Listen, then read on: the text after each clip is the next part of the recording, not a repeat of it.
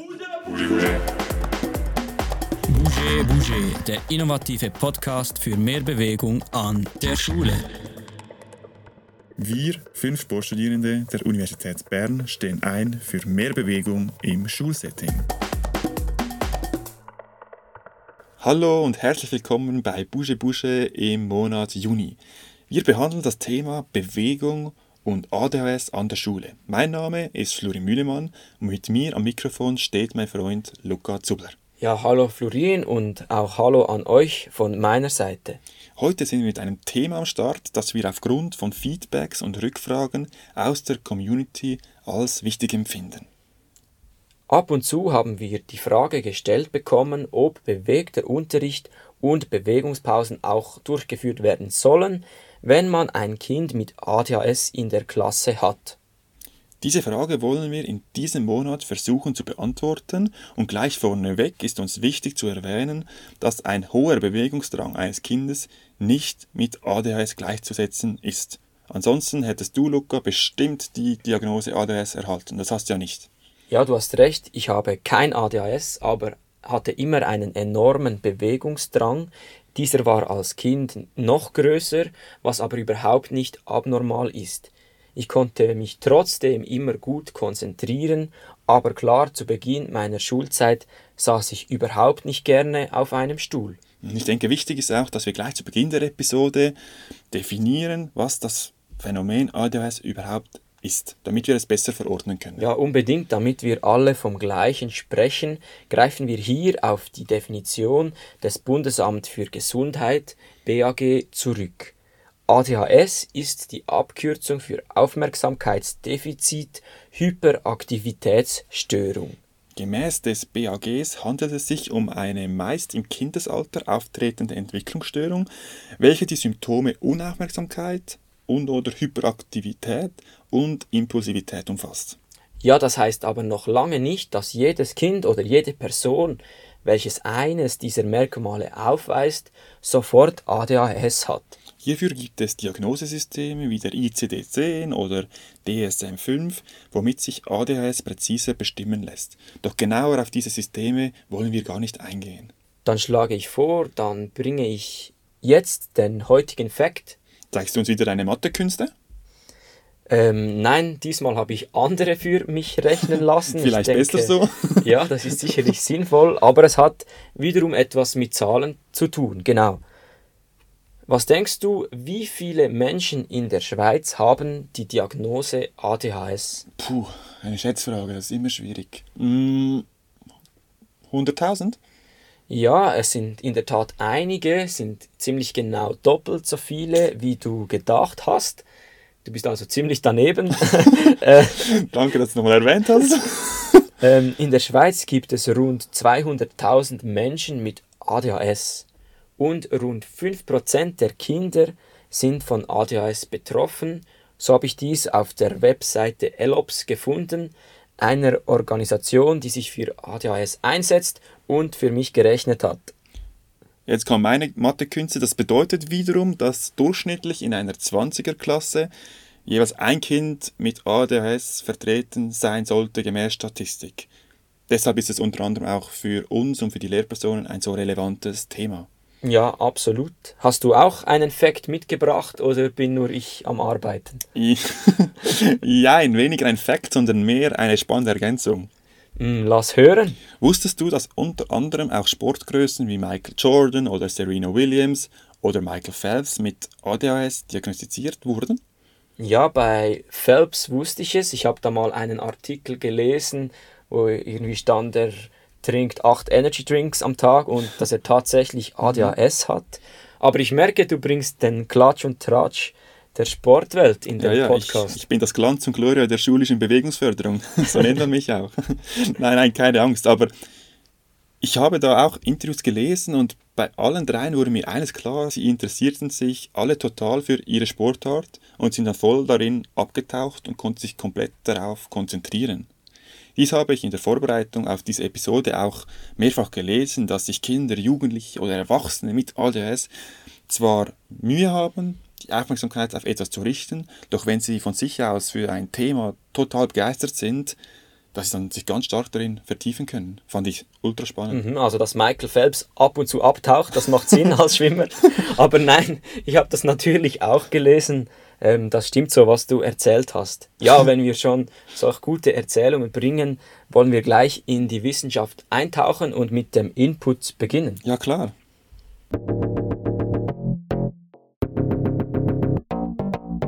Ja, lass uns zunächst den wissenschaftlichen Input in Unterkategorien einteilen. Finde ich gut. Wir starten erstens mit einem kurzen allgemeinen Teil zu ADHS. Ja, dann als zweiten Punkt wollen wir den Zusammenhang zur Schule und den damit häufig auftretenden Konfliktfeldern aufzeigen. Und als drittens kommt dann, wie kann es anders sein, auch noch die Bewegung ins Spiel. Hier stellen wir uns die Frage, ob Bewegung Kindern und Jugendlichen mit der ADHS hilft oder vielleicht auch nicht. Dann würde ich meinen, wir legen los mit allgemeinen Informationen rund um ADHS. Ja, ADHS ist die häufigste Störung im Kindes- und Jugendalter. Sie tritt, wie bereits erwähnt, mit einer Wahrscheinlichkeit von rund 5% auf. Dabei sind Jungs dreimal so häufig davon betroffen wie die Mädchen. Ah, sehr spannend. Bei ADHS sind also die Jungs stärker betroffen als die Mädchen. Im letzten Monat hatten wir ja hier das Thema Stress an der Schule und da waren es doch die Mädchen, welche eher dazu neigten, gestresst zu sein. Das stimmt, Luca. Ich staune, was dir alles noch einfällt. ja, ich staune auch ab und zu eigentlich. Bei ADHS handelt es sich um eine stark vererbbare Störung. Dies ist in 70 bis 75 Prozent der Fällen der Fall. Allerdings ist es schlussendlich meist ein Ursachenbündel wie zum Beispiel Frühgeburten, Sauerstoffmangel bei der Geburt, das Geburtsgewicht oder auch Alkohol während der Schwangerschaft können Faktoren sein, welche zum Störungsbild ADHS beitragen und das Auftreten begünstigen. Wichtig ist, dass sich die Ausprägung der Symptome von ADHS beeinflussen lässt. Das heißt, dass beispielsweise stabile Beziehungen und Leitlinien wie etwa Rituale die Symptome vermindern lassen können. Doch welche Symptome zeigen Kinder und Jugendliche mit ADHS denn, Florin? Ja, wir haben es auch schon kurz erwähnt, doch grundsätzlich gibt es drei große Symptome. Erstens die Unaufmerksamkeit, zweitens die Hyperaktivität und drittens die Impulsivität. Das sind also die Symptome, die ich auch während meiner Lernphase spüre. genau. Kommen wir noch darauf zurück, dass es nicht immer das sein muss. doch Lass uns doch eben kurz auf die Eigenschaften der, der drei Symptome eingehen, damit man sich noch besser etwas darunter vorstellen kann und wir vielleicht doch dir das ADS-Symptom zuschreiben können in deiner Lernphase. Das finde ich gut. Also beginnen wir mit der Unaufmerksamkeit. Ähm, Flüchtigkeitsfehler, Schwierigkeit, die Aufmerksamkeit zu halten und auch der Anschein, oft nicht zuzuhören, sind Eigenschaften, welche der Symptomatik Unaufmerksamkeit zugesprochen werden können. Ja, die Hyperaktivität zeigt sich darin, dass das Kind Mühe hat, ruhig zu spielen oder ruhig am Platz zu sitzen. Das Kind zappert herum und steht auf, auch wenn es in der Situation eigentlich nicht angemessen wäre. Für die Impulsivität typisch ist, dass das Kind nur schwer warten kann, bis es an der Reihe ist. Es platzt häufig mit Antworten heraus und stört andere Kinder dabei. Des Weiteren gibt es noch zahlreiche zusätzliche Symptome, die mit ADHS in Verbindung auftreten können. Zum Beispiel Schlafstörungen, Wutausbrüche, eine geringe Frustrationstoleranz und so weiter. Mhm. Bevor ich dich frage, was im Gehirn von Kindern und Jugendlichen mit ADHS abläuft, möchte ich ergänzen, dass es nicht die eine Art von ADHS gibt, sondern die Ausprägungen sind wirklich ziemlich verschieden. Mhm, mhm. Und auch hier vielleicht zu ergänzen, dass ein Kind mit ADHS nicht in eine Schublade gesteckt werden soll und auch keine Stereotypisierung stattfinden soll, sondern dass jegliche Kinder Schwächen haben, die irgendwo unterstützt werden müssen. Mhm. So, jetzt, was passiert dann im Gehirn von Jugendlichen mit ADHS? Ja, dies versuchen wir möglichst einfach zu erklären und wir beziehen uns dafür stark auf die Psychologen und Lerncoaches Fabian Grollimund und Stefanie Rietzler, die in Büchern und auf ihrer Webseite sehr tolle Informationen rund um ADHS in der Schule zur Verfügung gestellt haben. Genau, die Website, die machen wir in die Show Notes. Genau.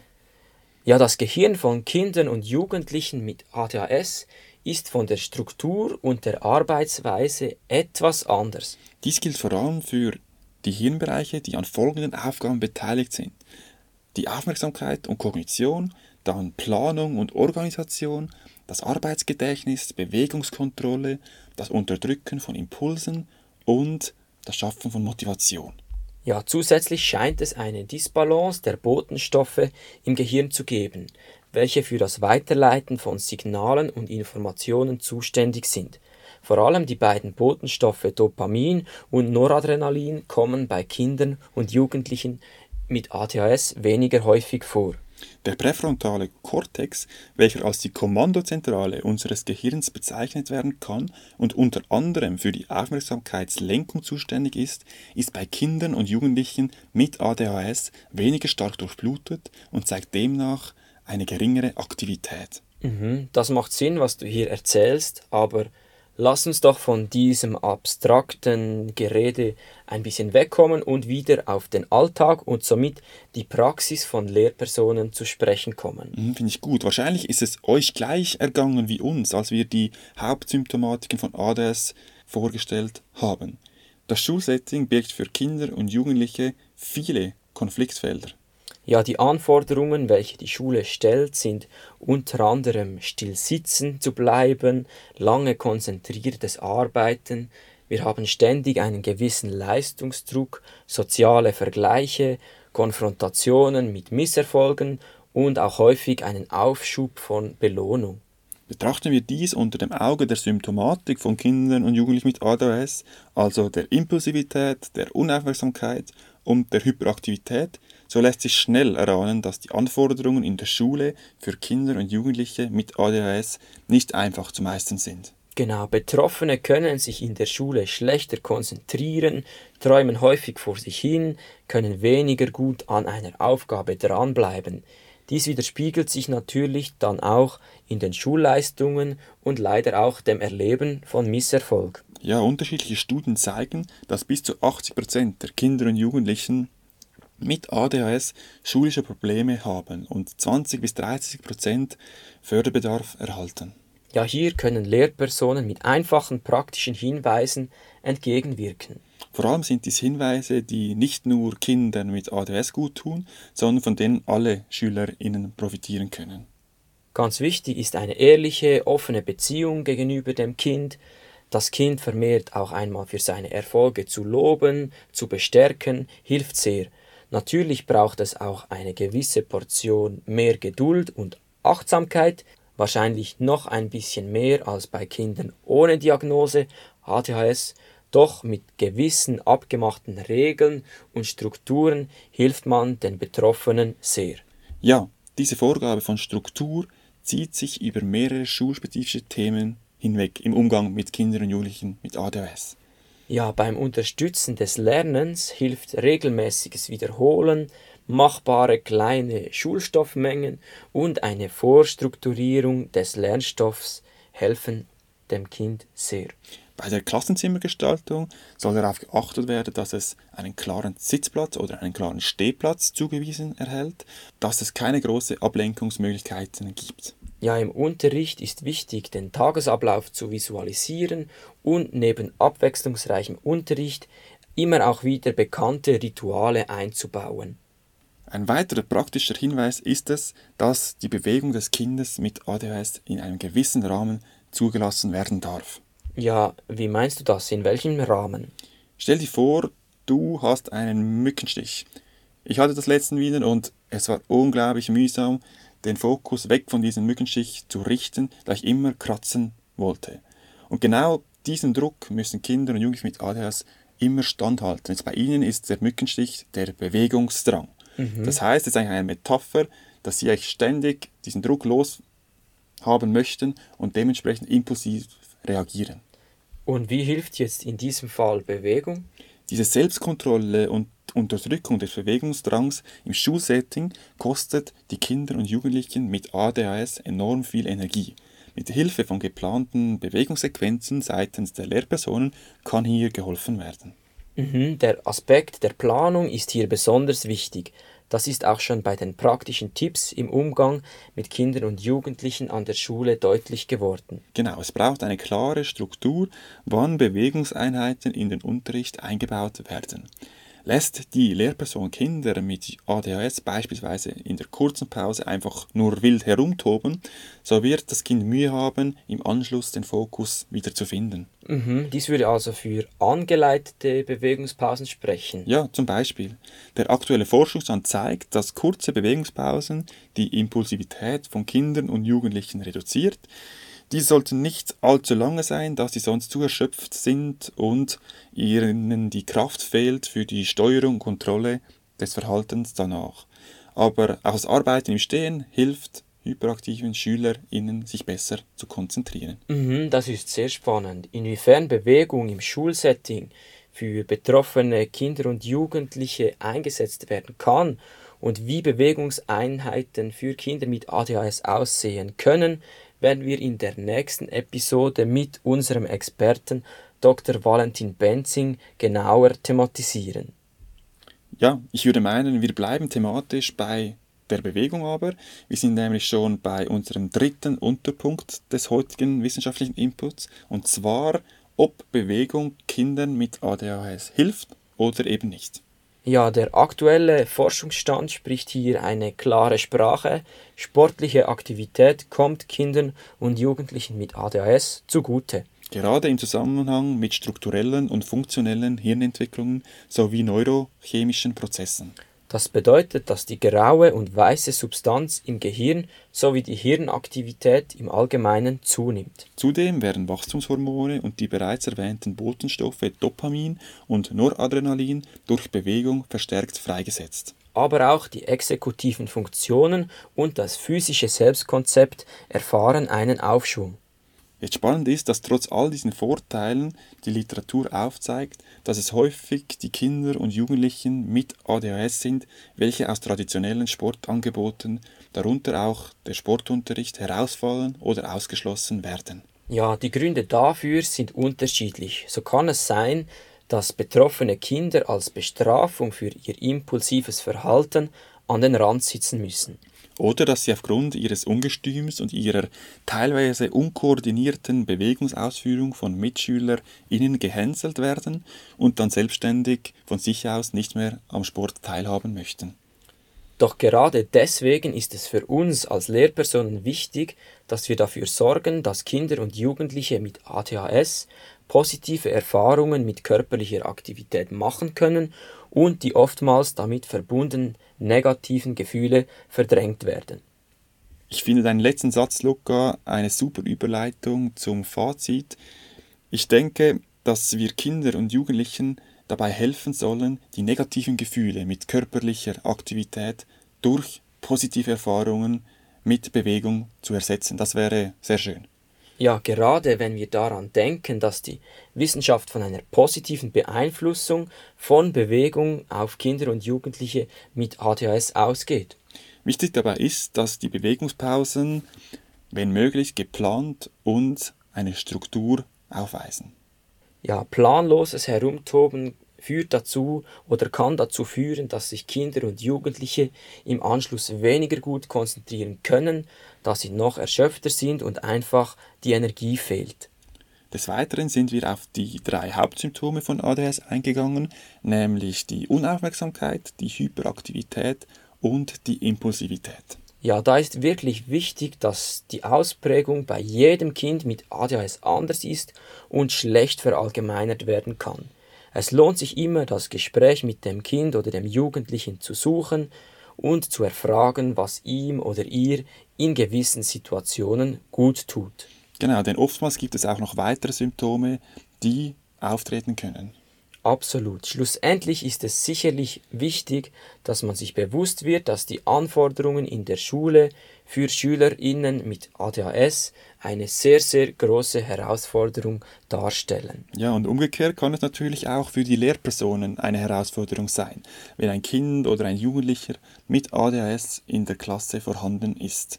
Das wollen wir auch überhaupt nicht leugnen. Nein, überhaupt nicht. Auch hier gilt der Austausch mit anderen Lehrpersonen zu suchen, denn wie erwähnt, kommt dies viel häufiger vor, dass man ADHS-Betroffene hat, als man vielleicht denkt. Schlussendlich wissen wir auch, dass es viel Geduld braucht und die Nerven öfter strapaziert werden können.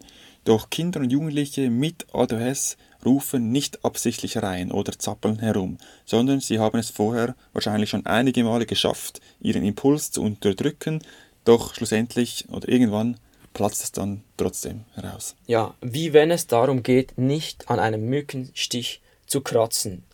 Ich finde die Metapher super und nicht zu kratzen ist doch wirklich schwer. Absolut, dass wir das uns vor Augen führen. Ja, wie in den letzten Monaten auch, wollen wir euch zum Abschluss noch Reflexionsfragen mit auf den Weg geben, welche euch zum Nachdenken anregen sollen und können. Ja, vielleicht habt oder hattet ihr ja eine Schülerin oder einen Schüler in der Klasse mit ADHS. Falls nicht, stellt euch dies einfach vor.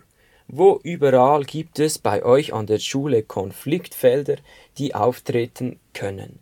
Schreibt diese auf und denkt in Zukunft an diesen Orten nach, wie sich Kinder und Jugendliche mit ADHS dort verhalten würden. Darauf aufbauend vielleicht auch die Frage, inwiefern könnte die Situation entschärft werden, indem Bewegung eingesetzt wird. Diese Frage könnt ihr euch auch gerne im Hinterkopf behalten und abwarten, was unser Experte für hilfreiche Tipps in der nächsten Episode mit auf den Weg gibt. Ja, nach diesem kurzen Quiz sind wir jetzt bereits beim Ausblick.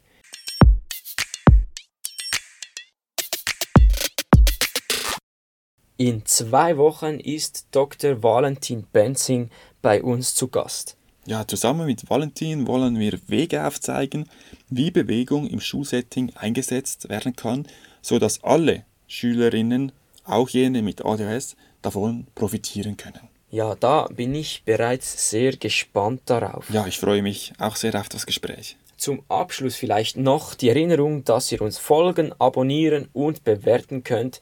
Dies hilft uns jeweils sehr. Ja, oder empfehlt uns doch im Freundeskreis weiter, wenn ihr der Meinung seid, unsere Inhalte helfen euch weiter. Ja, wir sind sehr zufrieden. In der letzten Zeit steigen unsere Zuhörerinnenzahlen sehr. Dafür möchten wir uns bedanken. Genau, herzlichen Dank. Und das war's eigentlich schon wieder. Wir freuen uns, euch in zwei Wochen, also am 19.06., wieder begrüßen zu dürfen. Bis zum nächsten Mal, wenn es wieder heißt. Bouger Bouger, der innovative Podcast für mehr Bewegung an der Schule. Bouger.